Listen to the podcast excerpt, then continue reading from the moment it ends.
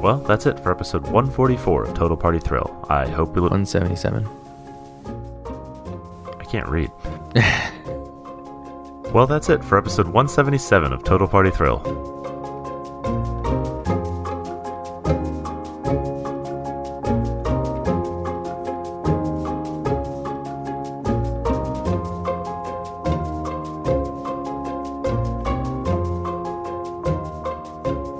Live from the Mundangerous Hidden Lair in New York City, I'm your host Shane, And I'm your host, I-Hsien. and welcome to episode 177 of Total Party Thrill, a podcast for game masters and players where we discuss our campaigns in order to inspire yours.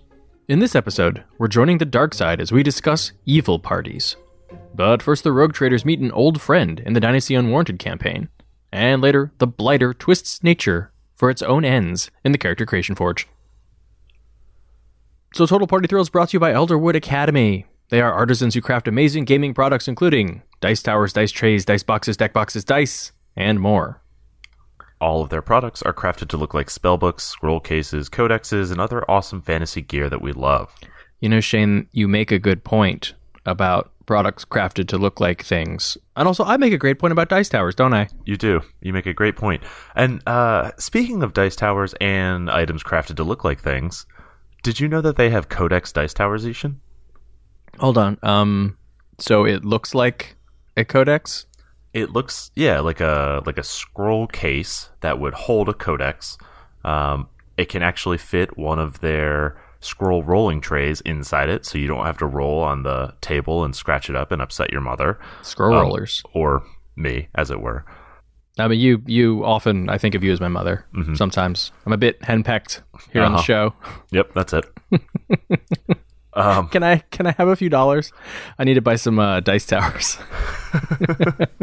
well, if you turn it vertically, it actually turns into a dice tower that you can use to then drop your die in, bounce it around, and roll it on the table. Wait, so explain for people who don't know a dice tower. This is it's got a hole in the top and a hole in the bottom, right? Yep, and uh, stuff in between that moves the dice around so that it's it's random and it takes the place of you know having to like shake your hand back and forth and drop it on the table and scatter your dice all over the place, you know that kind of thing. Oh, so it's a great gift for the cheaters in your group.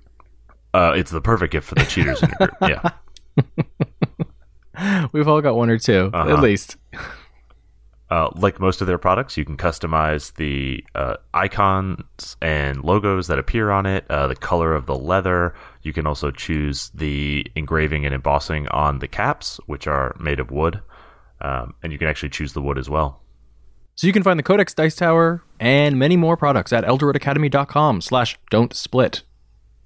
Uh, and maybe a gift that's actually free. Shane, um, I guess there are still more Tales from Moxferry. Are you in these? Are you in these? Uh, they are finally finished. Uh, we we ended up with a full like four or five episode run, but yeah, my um my debut on Tales from Moxferry has now come to its end. Uh, my character of Whispers uh, will be retired for some time, possibly be to, to be renewed if uh, you know the ratings are high enough. So if listeners go listen to Tales from Moxferry. That would be one way to do it. Um, I don't know how I feel about this whole kitty cat wizard thing. I feel like it's crossing the streams. Kitty Cat Wizard familiar Who gets into hijinks? hijinks, yeah. Okay, all right. Uh, so does does Whispers have uh, an end to his arc in the story? Um, in this story, yeah, Yeah. he has he has like sort of a mini arc, yeah. Well, that's adorable. Mm-hmm. Okay, but the door's still left open. Oh yeah, no, he could come back. All right, all right. Well, speaking of unresolved conflict, Shane, where are we in the Dynasty Unwarranted campaign? So the Dynasty Unwarranted campaign is our Warhammer 40k Rogue Trader game, played using Dark Heresy 2nd Edition rules by Fantasy Flight Games. And after weeks of warp travel and recovery, the Rogue Traders have just set foot for the first time on the hopeful site of their newest colony, the frontier city of Meridian on the Death World Iblis Prime. Oh, it's nice. You just come right out and call it the Death World, huh? Well, you've insisted that it's a Death World, so I'm not going to correct you. you didn't mention it was a Death World before we went there. Well, it didn't have a classification at that time. this is this re- this retelling is after you know all of the events have uh, resolved, and you know the imperial uh, cartographers were able to properly classify it. You're right. In Star Trek terms, it was simply a Class M planet. And then we showed up, uh, scanned the surface, and realized, oh, everything here is made to kill people. True. Wonderful. All right. Well, we own it, so we may as well, I guess, tame it in some sort of weird manifest destiny kind of way. It's really funny that you think you own it. we we have an investment in it. How about that? you you intend to own it. Look, there are people here, okay, but uh, we brought a flag. right. I guess heraldry, right? uh, you are, to your knowledge, the first Imperials there. Oh well, then we're the real owners. Right. So, uh, yeah, so you land the hostile negotiator at a landing pad on the outskirts of the city uh, at dusk, and you are greeted by the group that you expected, uh, led by a shadowed man cutting a dashing figure in a leather duster. He's got a fedora tipped low over his eyes. He's taking drags on a lho stick in the shadows. He seems so cool. So these are your partner Roth, uh, Lord Captain Duhan Roth, they are his men uh, oh. that he has dispatched here, and that them. you were expecting to meet up with. Great. Why do they look so cool? We are the cool ones here. That's how this is supposed to work. Only one of them actually looks cool. The rest oh, look okay. like uh, you know guys who've been or you know guys and girls who've been on this planet for uh, for a few months. Okay, they look like P- NPCs with no names. Yeah, exactly. okay. uh, but so as as is normal custom, Astropath, uh, Flair's attendant, begins his formal introduction. You know, the Hail Ventia Magnus of Navis Nobilis House Magnus, the Lion of the Warp, and so on and so forth.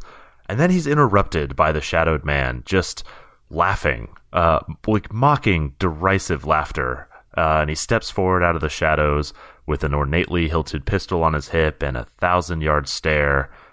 And you see that this is Felipe that is Flair's previously obsequious attendant, who was well, we didn't quite jettison him from an airlock. I think we marooned him with uh, one shot in a las pistol on a deserted planet for betraying us to the Serenas.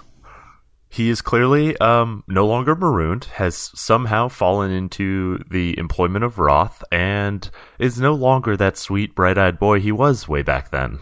That's usually what happens after you spend a few years with Flair. so yeah, so Flair is not happy about this. Um, they exchange barbs back and forth, sort of uh, the bitterness of former master and servant bleeding, and just it's rough, and it's real rough for Flair because Felipe catches on that he still refers to all of his attendants as Felipe. Oof. Because uh, Flair doesn't want to learn their names and and can't quite let go. I can't quite let go. Yeah, and and Felipe is just able to just twist the knife, you know. All right, so pettiness aside, Felipe briefs the party. Uh, he and a contingent of Roth's men have been on uh, this planet for about two months, setting up a beachhead. They've mainly kept a low profile, though, and they've been awaiting further instruction. Mm-hmm. So they've got a hab block where they're living. Uh, they've been registered as a commercial concern with the Peacemakers, who are uh, one of the dominant power groups on the planet. And they've got a small office uh, that they've been working out of and getting the lay of the land here in Meridian.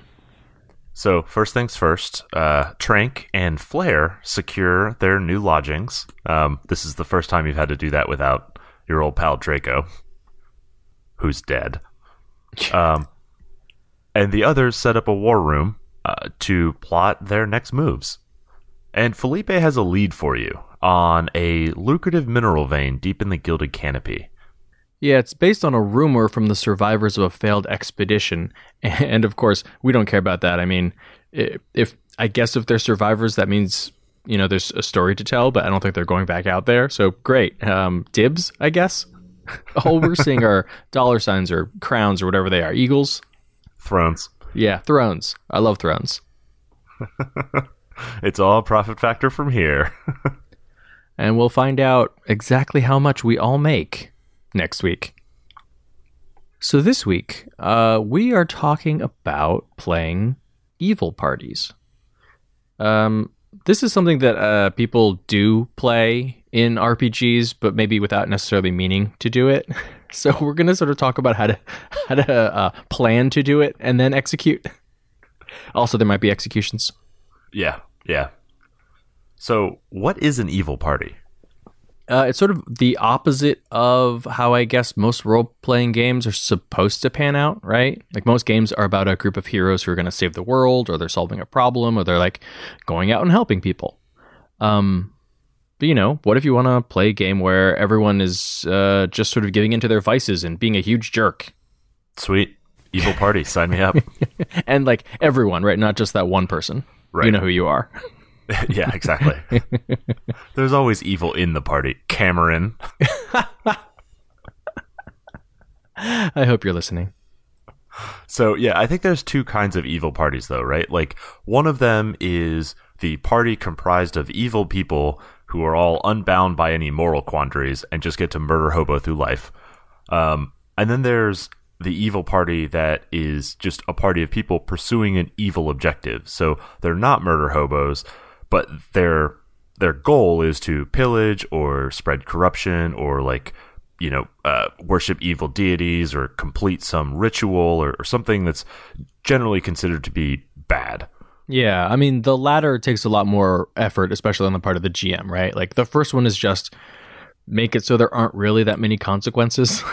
Yeah, like uh, uh, like a, a typical um, like computer RPG.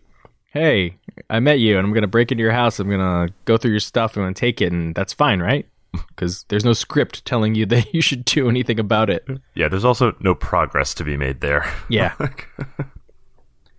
uh, but yeah, the second one is uh, much more difficult. There are a fair number of challenges, and I think part of that is because you know when designers put together RPGs, they're not really written for the usually from the perspective of players who want to be evil and like don't want to be dashing heroes. Yeah, and I think there's also like a lot of times when you say we're going to do an evil campaign, um, players bring some baggage to the table themselves, right? Like they treat it as like evil means we're free to do whatever we want, uh, which isn't necessarily constructive when you're trying to organize your game.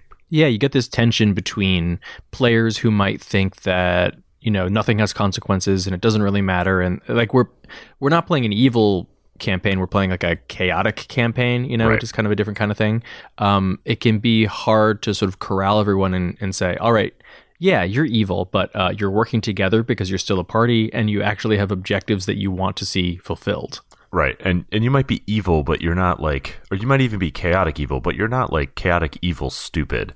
Like you don't just go around um or you shouldn't just go around, you know, inciting random acts of violence and just all of this antisocial behavior and uh, you know, all the things that make you a huge liability to any person who cares about living to see the next sunrise. Uh you don't want that person around, right?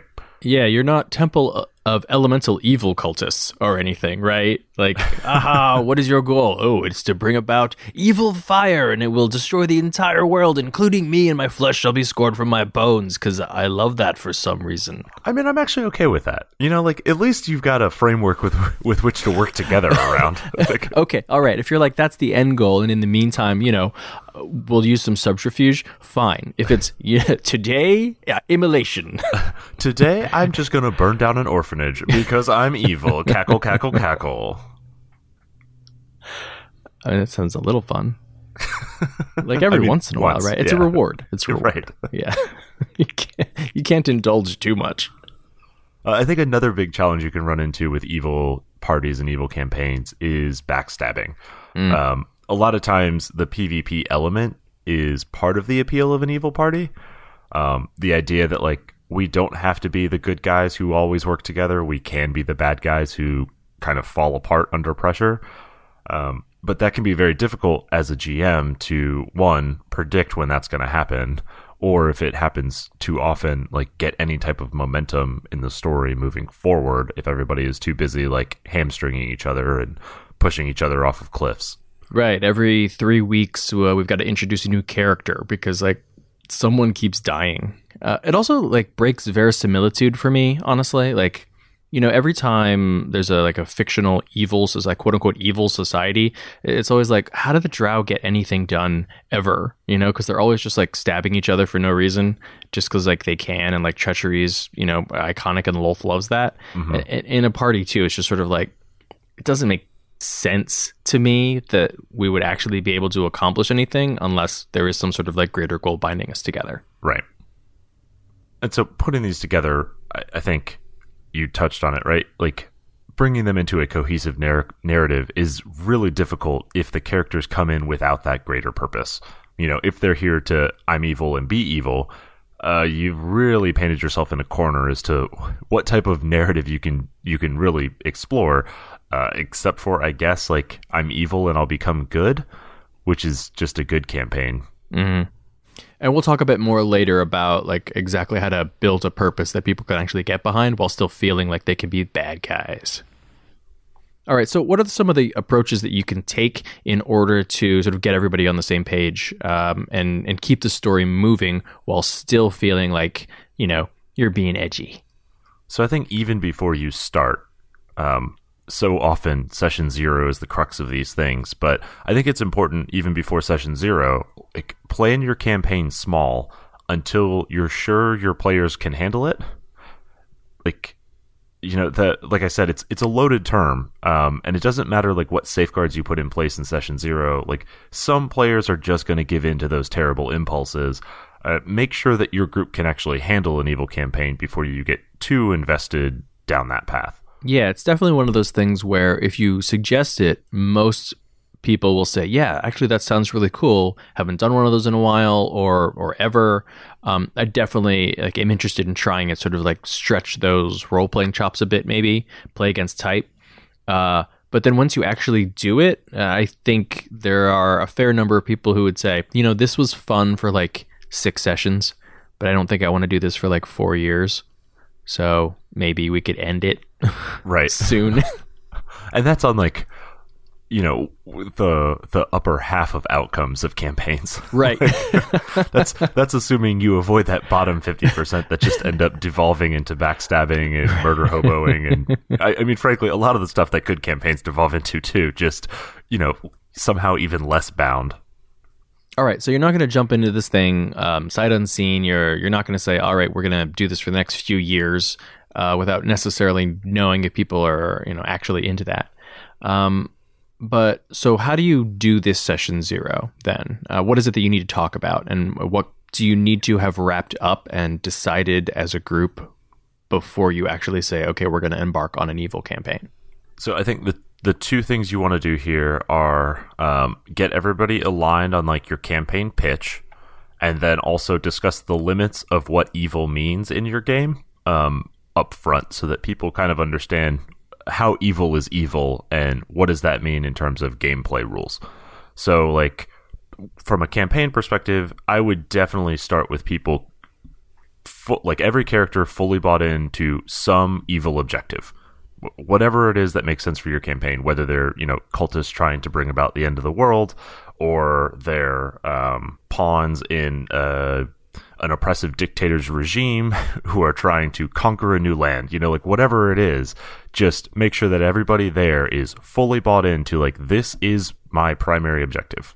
Yeah, and I would say that doesn't necessarily need to be the same primary objective for everybody, right? Just everyone needs a, a real, actual, tangible goal that they are pursuing, and then you know, uh, like you do in most games, you sort of eventually like weave those together, or you know, I am a member of this cult. You are, are a member of this like hierarchical, tyrannical organization, but you know our our ends are like are pretty closely aligned anyway. So like we're gonna work together. Why wouldn't yeah. we?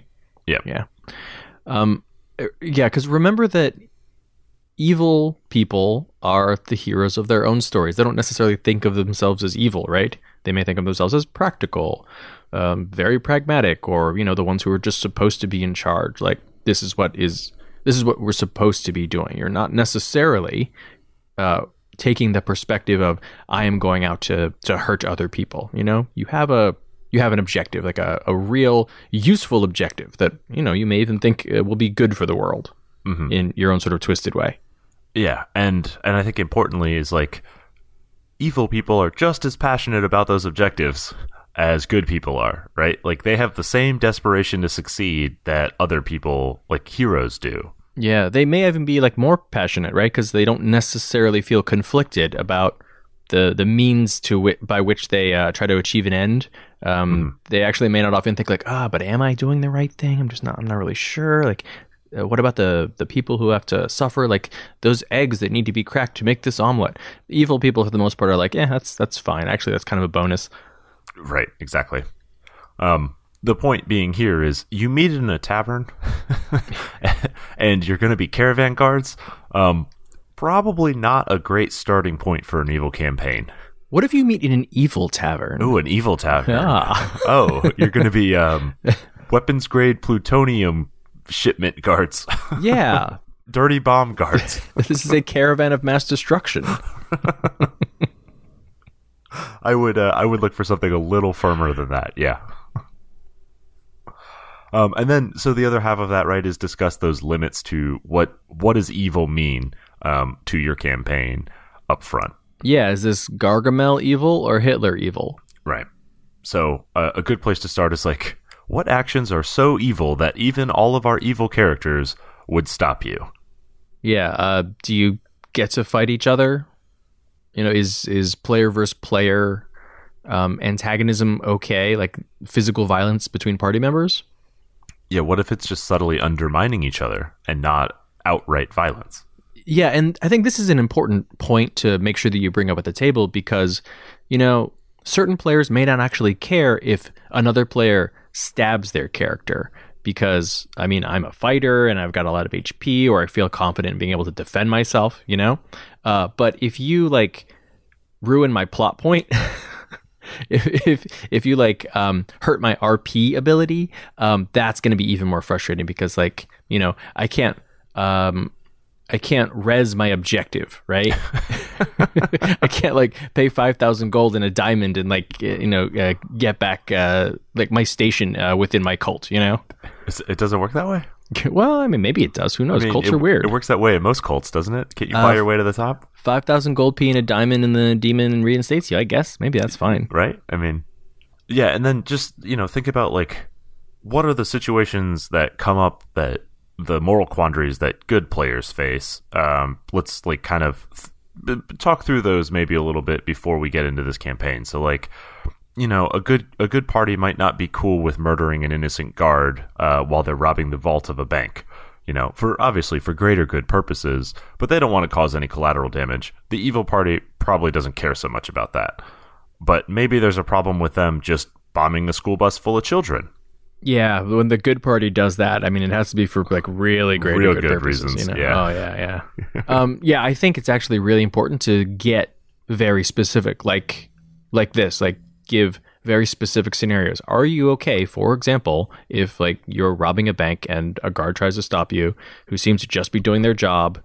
Is it? Do you feel okay killing the guard? I mean, if the answer is no, then probably you don't want to play an evil game. Yeah. Uh, but a lot of people would have problems with um, like blowing up the kids. Right. You know, th- th- the wanton acts of evil, the the unnecessary acts of evil, I think are the kind of the questionable areas you want to make sure everybody's on the same page, just so you don't have even within your evil campaign like tonal dissonance between how certain characters are playing and other characters are reacting. Right. And there might be a difference between like the um, level at which the atrocities are happening, right? Like maybe you don't burn down an orphanage that you are standing in, but you know the actions uh, that you take cause uh, terrible destruction of, uh, like across the world. Obviously, people are going to die, including children, in that. But you know it's abstracted enough. So let's talk a little bit about some of the uh, themes or kind of uh, points of consideration that come up a lot with evil campaigns. Yeah, I think uh, probably one of the more common ways to get your party on board, or maybe even to ease a group that usually plays good or neutral characters into an evil uh, game, is to play evil versus a greater evil. You know, you, yeah, you're the bad guys. That's fine, but you're not destroy the world bad guys. You know, like maybe you're the mob, um, but like when Nazis invade America, the mob still wants to stop the Nazis Right. um, you know, it, it's a very convenient way for you to still be like kind of like a mean person, um, or or even like a terrible person, and yet be able to like bond with other characters who have you know disparate goals or disparate outlooks, but maybe share this one particular goal in the moment. Yeah, I also like the idea of like as you are beginning to get a handle, you know, like uh, desperation makes for uh, strange bedfellows, right? But as you begin to get a handle on the problem and you're approaching like the solution, uh, that's when things get really hairy, right? Because all of a sudden it becomes a game of like, who's the bigger winner when we finally finish off this threat? You know, like we haven't gotten all the Nazis off of our shores yet, but we're getting very, very close. And it's very important to me that like the mob has more power than they they did when we started. Yeah, uh, the is gonna mop this up. Now is the time that I betray you. Exactly. Or like now's the time that you really need to talk to me about like what I'm gonna get out of this, because otherwise I'm betraying you. It's, it's time for that payoff. Uh, I think it's also important to think about who is going to stand opposed to the PCs. You kind of have two approaches. If you think of yourselves as playing like the BBEG uh, of a campaign, there's one way to do it. Um, the other way is to think of yourselves as like you know an evil adventuring party who is trying to rise above the ranks of various evil threats to become the biggest evil threat that maybe has a chance of succeeding. Um, so it's kind of like, uh, are you facing the Avengers? You know, is there like a powerful force for good that, or if not good, at least law and order that you're trying to topple in pursuit of whatever your objective is? You know, do you need to like continue to amass more power so that you can overcome these gatekeepers?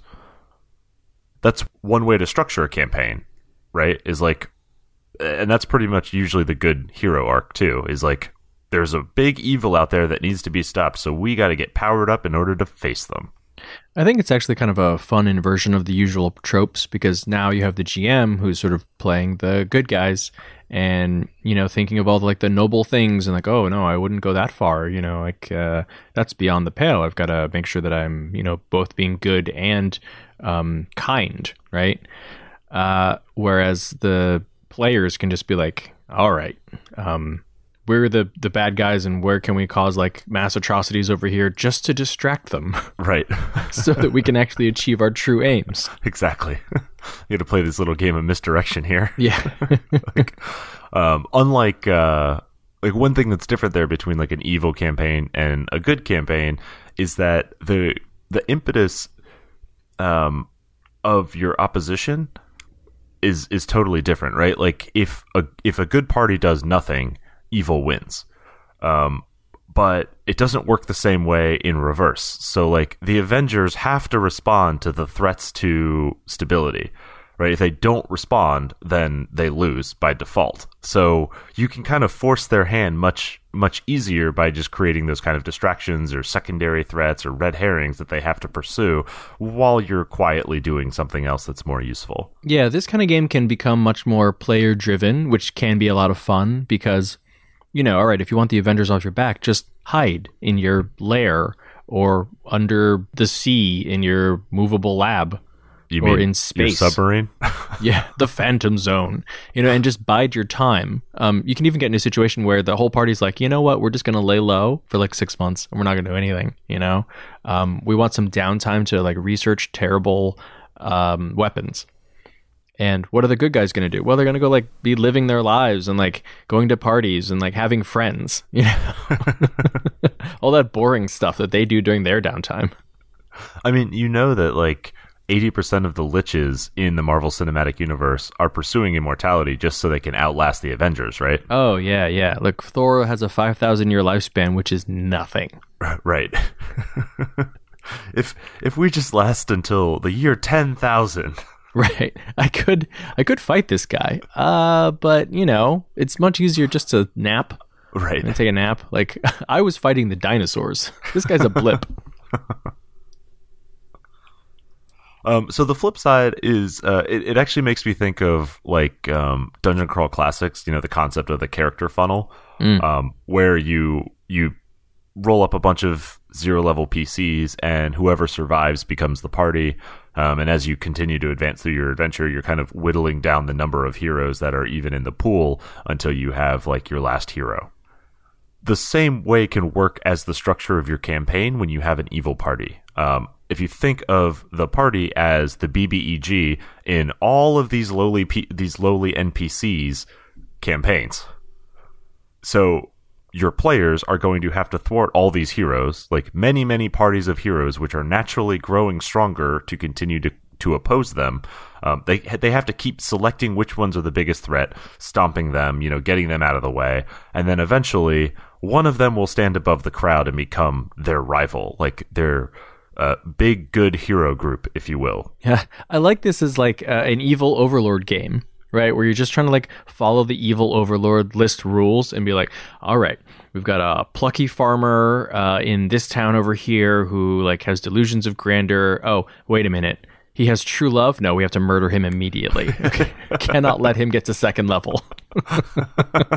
yeah, it's like you know you've got you've got a few plots in motion, a, a, few little irons in the fire, if you will. You know, like the Goblin uprising uh, in the the frontier. Then you've got you know your bandits that are working the forest, and you've got um, you know like some orcs that are. Uh, doing their thing elsewhere and you're like i've got you know little bets i've placed all over the place uh, okay now who's trying to stop me in each of these and like wait a minute true love over there no that guy's gotta die like i don't care about my bandits. That's actually probably a losing proposition. But that guy's found true love?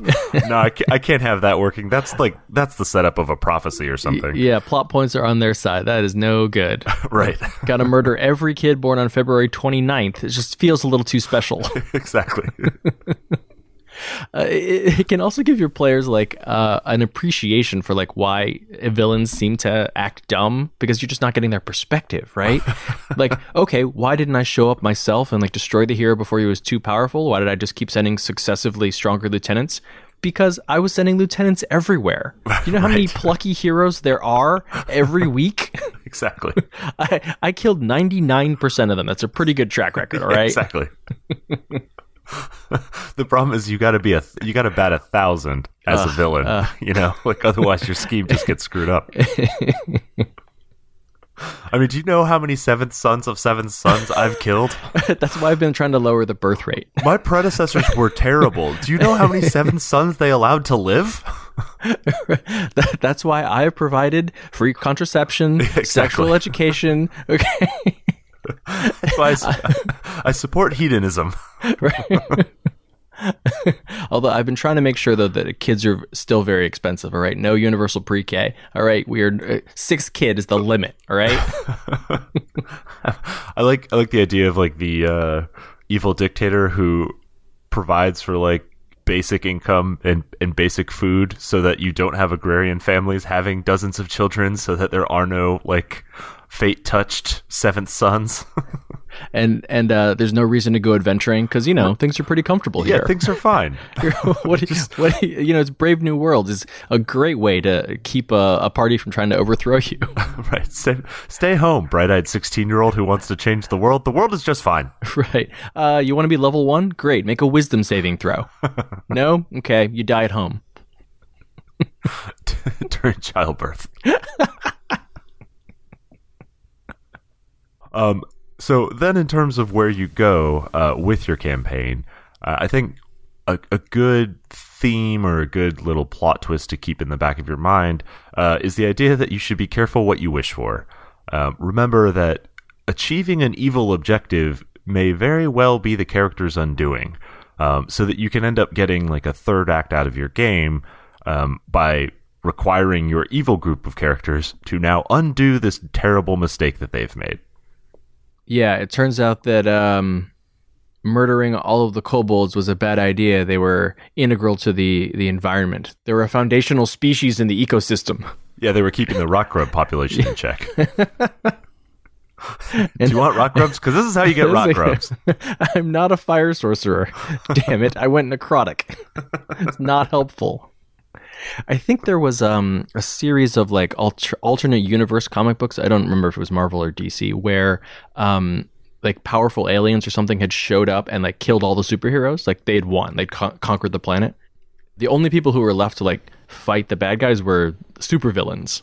Okay, you know, like the Joker fighting the batter guys. yeah, exactly. Um, I guess it's sort of like a Suicide Squad scenario too, or can be. Yeah, um, where you're like forced to forced together. Um, but you know, honestly, a lot of those people did achieve their objectives. They just eventually later got caught or like got cocky. Hmm. No, that's actually mentioning Suicide Squad is good because I think That's the first time I've ever heard anyone say that. I mean, it's a, it's an important like thing to keep in mind uh, as both evil players and an evil GM, right? Like evil characters care deeply about things. Uh, they are not like all 100% antisocial, just murder hobos to the nth degree. Uh, even the Joker cares about Harley Quinn. In a weird sort, of way, yes. Yeah. it's not love, but it's not nothing. I mean, but yeah, there are a lot of evil characters who, you know, have one touchstone, right? One person that they'll actually like protect above all else. And actually that's for a lot of these um like tragic villains, it's the reason they became evil in the first place, you know? Yeah, yeah. Um, I mean, ev- like Nolan's Batman, like the Joker cares about Batman more than anything, Right. right? Like Batman can't die; that would be terrible for the Joker. like Batman hasn't suffered enough to die, He also can't be exposed. right? Uh, yeah, I think you know playing an evil character with depth is a lot more fun. Um, like playing them in, as an actual like human, someone who like feels um, and isn't necessarily just like some sort of like soulless psychopath who's just out trying to cause a lot of pain. I mean that I, that can be fun in the short term, uh, but long term, like you want you want there to be risk that you could lose something um, or that you- you're not able to like retrieve something that you actually really care about. It could even be just like an object, right? I don't mean like the fetishizing that liches do about their phylacteries. I mean like an actual real thing. Maybe Mr. Burns and a teddy bear. oh, like the um, what the sled in Citizen Kane? yeah, exactly, right? Like Was it Rosewood, bud, rosebud. Rosebud, whatever? But maybe it's made of rosewood. I don't know. So there are obviously a couple pitfalls that we should touch on. For sure, evil alignments are used by less mature players to justify rather unsettling behavior, um, potentially in violation of the social contract. So uh, it is very important to remember the X card and, um, you know, just make sure that you're setting those limits at your table and that players are comfortable with what's going on. Right. Uh, for those of you who don't know, the X card is it's an agreement at the table that if any topic comes up or there's any sort of roleplay situation that someone at the table is uncomfortable with, uh, all they need to do is sort of like put a card with an X on the table, or you know just put their sort of hand on the table and be like, uh, like to move on. Let's bring the veil down, is what some people call it, and no questions asked. People just move on, and we don't talk about that topic but I mean, even more than that, uh, yeah, you don't want to get in a situation where like someone is like very bothered by like rape, murder, or genocide, and then we sort of like bring the veil down and and move on because then it sort of still happened in the game, right? Like that's a session zero topic that you want to talk about. Um, like we've talked about before, like I am not particularly interested. I'm not at all interested actually in like sexual assault at the table and like having that be a topic that we talk about or, or comes up. So, you know, in any session zero where we're talking about an evil an evil game, I will volunteer and be like, I don't want to deal with that. Like I don't even want to talk about that with like half orcs, etc. You know, like one orc, one human loving relationship, that's how we got them. Yeah, I mean, even if you don't get to that limit, right? Um, even if that those topics are um, potentially okay at your table, then keep in mind that that isn't necessarily true for every evil person in the world, too, right? Like your your character might still be unwilling to um, cause genocide, um, even if it is somewhat in service of some grand objective. Yeah, I love that moment uh, you get in a lot of fiction, and you can really get in a game where you know you've got a person who you've just never seen the the like limits of their evilness until you suddenly like bump right up against it, and everyone's like, "Wait, what?" Until you suddenly play each other at a table. Until you all play a character who is another person sitting at the table. Uh, I-Hsien? Maybe, maybe. you suddenly discover like someone's limit. Like, uh, what is uh, one person's like uh, line they will not cross? Right. You know? Um, and I think just as a another just general guideline is don't glorify depravity um, just because it's an evil campaign. Um, those things can happen if if they're okay for your narrative, but that doesn't mean you need to devote a lot of spotlight or screen time to it. You can just narrate past it. Like this happens. and then here we are dealing with the fallout rather than having to like get into the blow by blow details of something like truly despicable. Yeah, like evil characters might be fine with torturing someone for information. You don't need to go very deep into like what it sounds like or looks like or smells like. Right. Yeah, read your table on that stuff. Uh, the topics can be in the game, but not have to be directly confronted by the players themselves. Okay, so Shane, um, we're kind of sort of playing an evil game right now, right? I would argue we're very much playing an evil game right now.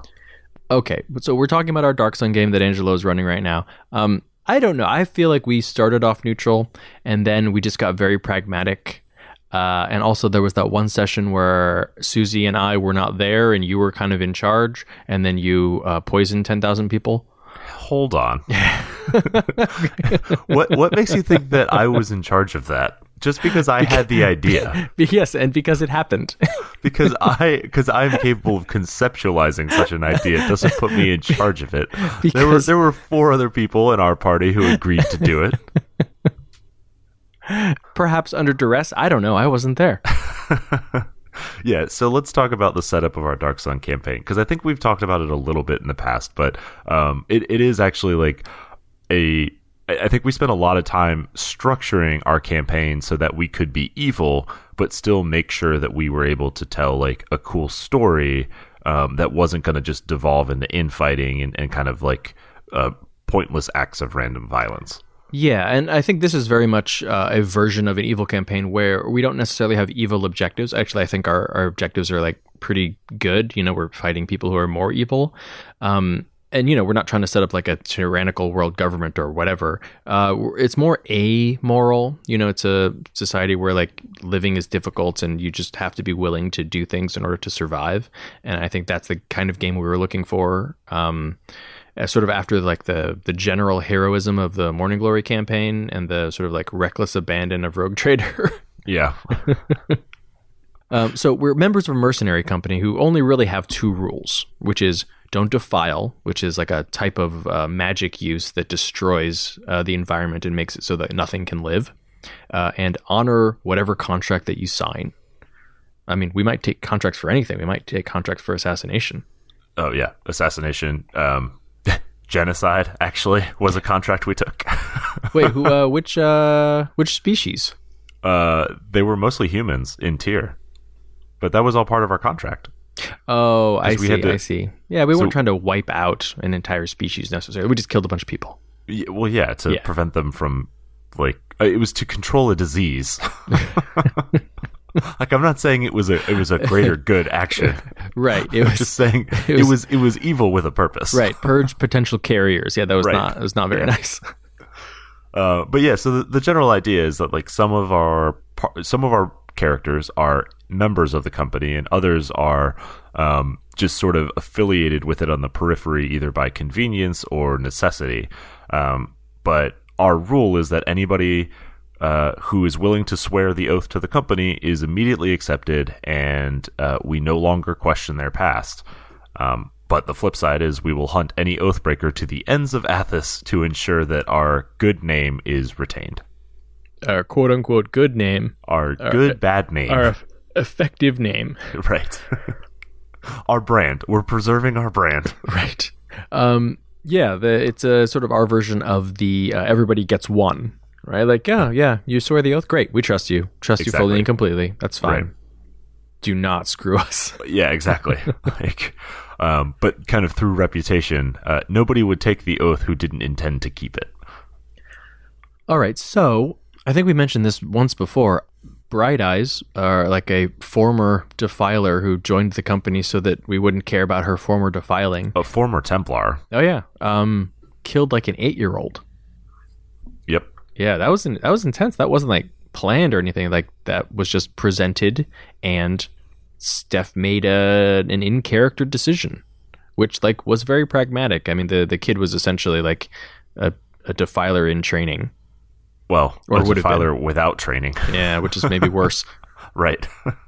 yeah. So the the child had accidentally, presumably accidentally defiled, uh, and it came into like a pretty like harsh enforcement, right? Like the rules are don't defile.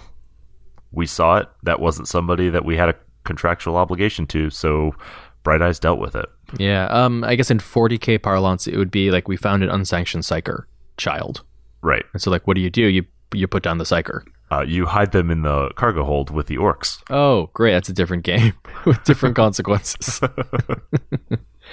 uh, but yeah, so give, so give, give us the background. Like, how did it lead up to us intentionally poison murdering ten thousand people? Uh, so in Dark Sun, there's a disease called the wasting sickness, um, which basically creates zombies. Is it a Dark Sun thing or is it an Angelo's Dark Sun thing? Well, it's in our Dark Sun. I don't know. I didn't read the book. Great, good enough. Anyway, there's a terrible zombie disease. it's a zombie disease, basically. It, it's almost more like a curse. In, in the city of Tyr, it was like ravaging the poorest sections of the city, and um, there just weren't enough resources to fight the disease, and it would have continued to spread and, and probably killed most of the city. So, as being the pragmatic solution that we found, uh, we went into one of those districts where it was highly concentrated, and we just handed out free poisoned water, uh, ostensibly in celebration of King Kalak, one of the sorcerer kings, who we would then later murder. But that was a good thing to do. well, yeah, that one was actually good. but yeah, um, as basically a gift from Kalak, we um, pitched the plan and executed the plan to basically kill off uh, an entire group of citizens in order to ensure that they couldn't become carriers of the wasting sickness. Yeah, we've now blamed that on a different sorcerer king Right. because we're certainly not going to admit it. right. we know it's bad, so we're going to lie about it like bad people. yeah. Um. I, I, yeah. I would say that like you know the difference between a party that is uh just extremely pragmatic or maybe like lawful neutral is that like we don't feel bad about this at all. I mean, maybe maybe Susie's character feels a little bad about it, hmm but the rest of us are like, oh, probably wouldn't have done that, but we have done it, and so now like that's that's part of the company's like history and experience, and so it is what it is. Right. Uh, will we do it again? I mean, if pressed to, then yeah, we'll do it again. Yeah, exactly. It all worked out in the end, We think we're not quite at the end yet. as far as we know. I guess we'll see. and who knows? Like by the end of this, we are on a mission to like kill off most of the sorcerer kings, and then there will be a power vacuum. It sure would be a shame if that vacuum went unfilled. I agree. You know, I'm a druid, and nature abhors a vacuum, so Right. I must do what I can to fill it. All right. Do you hear that, I-Hsien? That is the vacuum switching on, full suction. All right. Well, if, you're getting sucked into the vacuum, then we're going to need to replace you in the Character Creation Forge. But before we do that, let's talk about how our listeners can get in contact with us. We do love hearing from you. You can tweet at Shane at Mundangerous. That's M U N Dangerous. And you can tweet at Ishan at Evil's Ends Carne. That's malice minus meat. And you can tweet at the show at TPTcast. You can also email us at totalpartythrill at gmail.com. And you can find us on the web at www.totalpartythrill.com. We're also on Facebook and Instagram at Total Party Thrill. Total Party Thrill is also sponsored this week by Genuine Fantasy Press, who are giving away a free version of their new book, The Compendium of Forgotten Secrets Awakening, at www.genuinefantasypress.com. It's a book for 5th edition D&D and all the player content is included in the free version. That is 125 pages of free content. Uh, it's pretty warlock focused, the book, right? Uh, they, they could have called it The Patron Awakens, maybe. Yeah, it's uh The Force Damage Awakens. Hey, there we go. yeah, so it's got 34 new subclasses, uh, 17 warlock patrons and familiars, 175 new spells and invocations, uh, 10 new races which are not just for warlocks, of course, and dozens of campaign hooks. so there's 190 pages of content, 125 of which are free. It is designed to work with both classic and homebrew settings and gives you new ideas for your world and your game.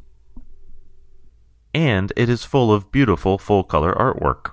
It's available internationally in hardcover on Amazon, and it makes a great holiday gift. Uh, you could uh, maybe get a dice tower as well. Uh, so check out the Compendium of Forgotten Secrets Awakening from Genuine Fantasy Press. Inspiring adventure. So this week in the character creation forge, we sort of kind of are building a replacement for my character in Dark Sun. Mm-hmm. Yeah, this is the Blighter. Okay. Uh, those of you who played 3.5 and had a soft spot for not very good classes may remember that the Blighter was a 3.5 prestige class for evil druids, and every day you gained power by killing a bunch of plant life.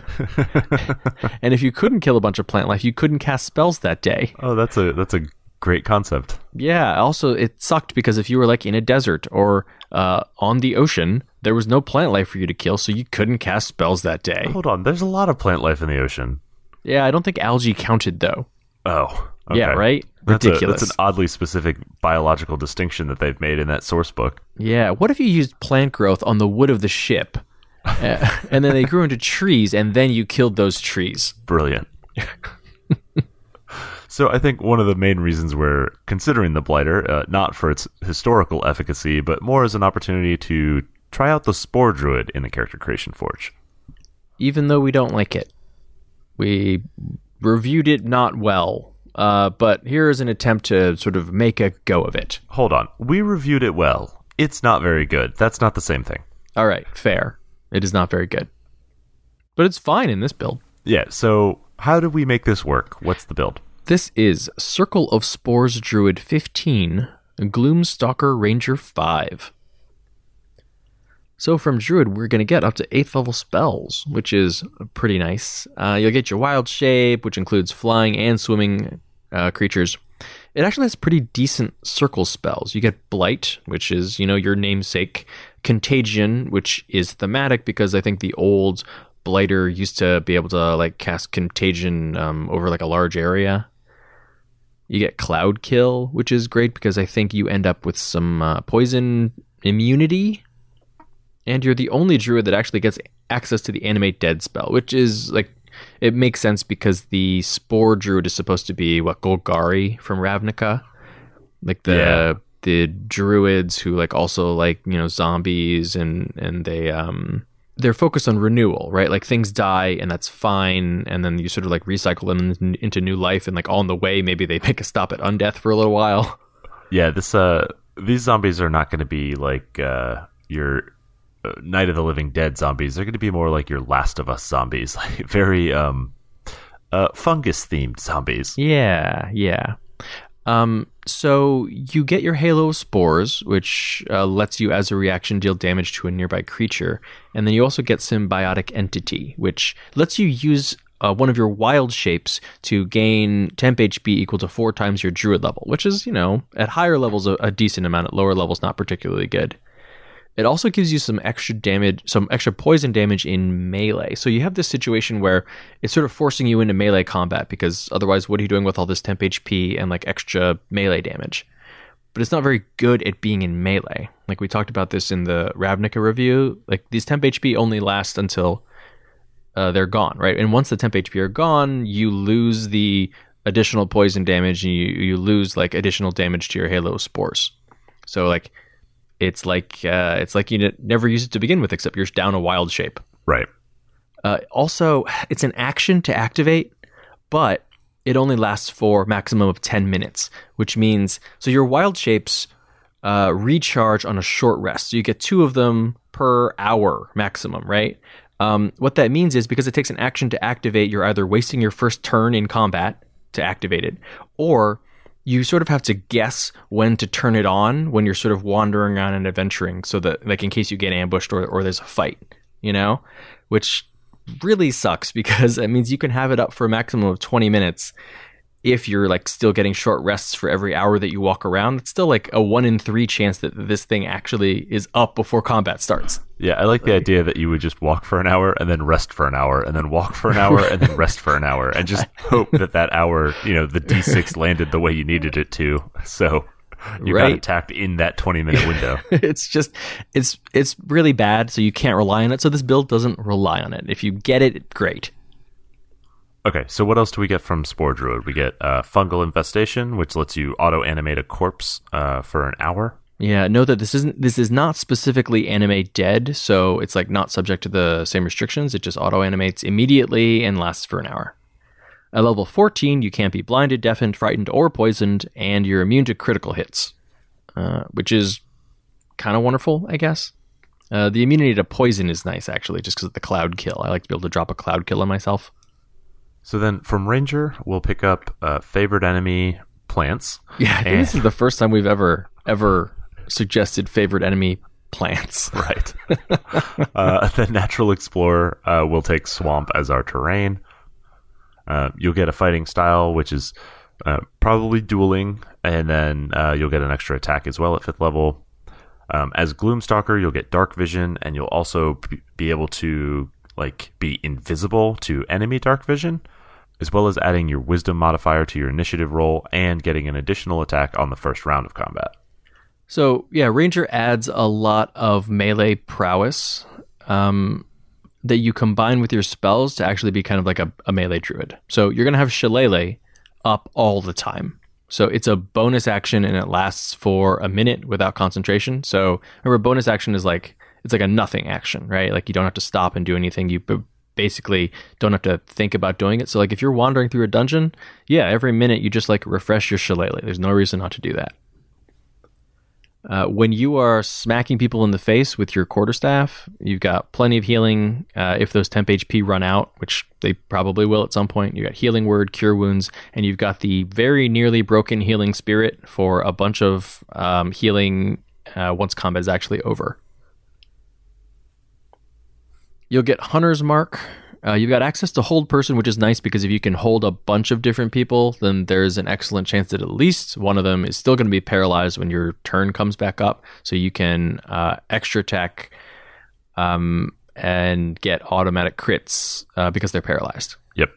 You'll also get the Blight spell, and uh, one that I don't think we've really talked about in the Character Creation Forge before, but Anti Life Shell as well. Yeah, it's really thematic, but it's also nice because you can just stand there surrounded by your zombies, uh, and they just sort of pepper people with spells. And like if if they don't have range attacks, they like the enemies really have a lot of trouble actually getting to you. Mm-hmm. Like they, they can't really get you with reach weapons either. Um, and yeah, and blight is a nice like single target high damage spell, which we'll get to in a little bit. Then, as a druid, of course, you'll get all of the natural disaster spells uh, tsunami, earthquake, whirlwind, those types. Yeah, and you know, you're a blighter, right? what am I here to do? Mar the surface of the earth. right. Uh, and then you also get p- pass without trace, which actually means you're very, very sneaky. You're a gloomstalker. You can see things people can't see you. You're going to have pretty astronomical uh, stealth rolls. So the thing we're actually going here for here is a feat combination. So you're probably going to be human and start with Warcaster, and then as soon as you can, pick up Polearm Master. And when you put those together, it means that when you're using your quarterstaff, when when an enemy moves within five feet of you, it triggers an opportunity attack. Instead of making a regular attack, you can cast a spell with your opportunity attack, including things like Blight, or I don't know, Polymorph, or Hold Person, uh, if you want to be a high elf, I guess you could use a, one of the uh, cantrips from Sword Coast Adventurers Guide. Those are all excellent options for your opportunity attack. Yeah, those are uh, like Booming Blade and uh, Green Flame Blade. Yeah, exactly. Uh, so you'll end up with like three to four attacks per round, plus uh, a an ability to cast a spell on your opportunity attack. So it's sort of like you know either uh, blight and then a bonus action attack from Polearm Master, and then if they trigger an opportunity attack, you can blight again, or you can just you know hit him three times and then blight or polymorph uh, on an opportunity attack, or you know just I guess hold person them so everyone else can beat them down. Why not? Right. it stops movement. You don't need Sentinel.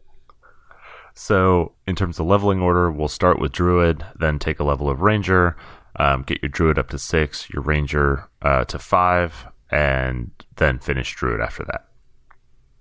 So, I-Hsien, who is your blighter?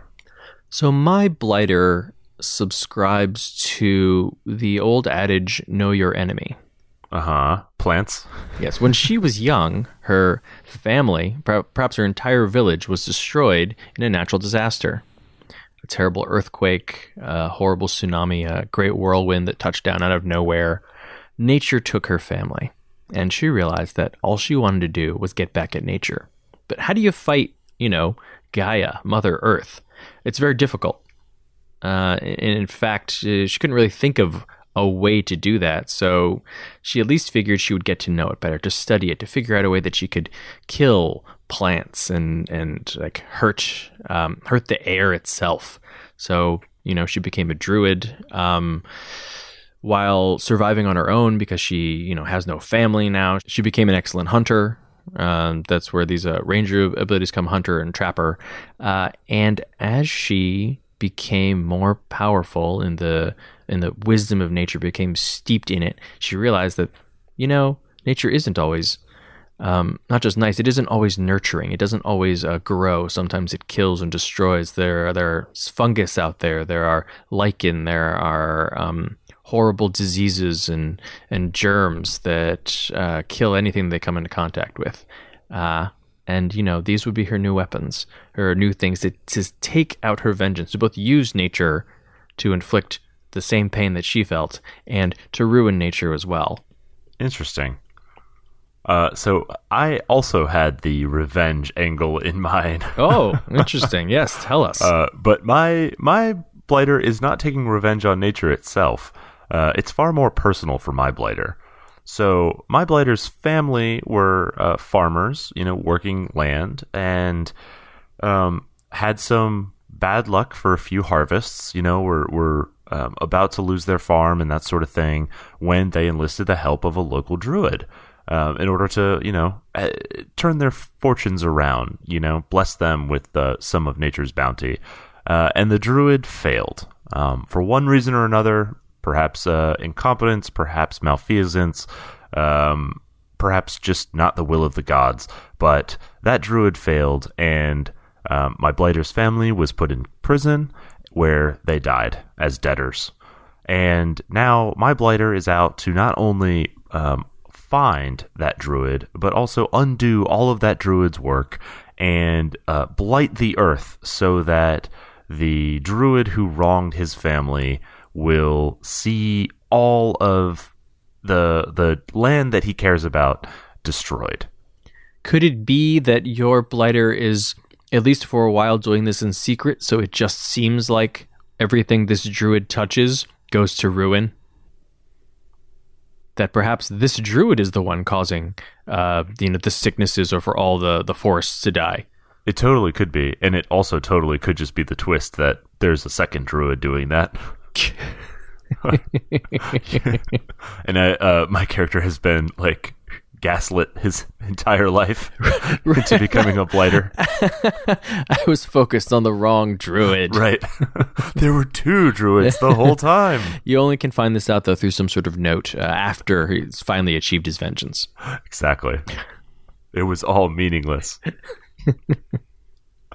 All right. Before we wrap up, we want to take a moment to thank our Patreon supporters. Yeah, your support is what makes it possible for us to keep doing this show every single week. So if you'd like to learn more, you can check out our rewards at patreon.com slash totalpartythrill. You can also help us out by leaving us a five-star review on iTunes. If you do that, we will read it on the air, just like this one. This is Great Discussion for RPGers by Jesse Madcap. I really love the subject matter, especially as a veteran DM slash GM of 30 plus years experience. This has brought some much needed food for thought in my planning and campaign design. Thanks, Jesse. Yeah, thank you, Jesse. So, I-Hsien, what do we have planned for next week's episode? We're talking about dueling. And in the Character Creation Forge? We're building the second. Well, that's it for episode 177 of Total Party Thrill. I hope we lived up to our name, but either way, I'm Shane. And I'm I-Hsien. Thanks for listening.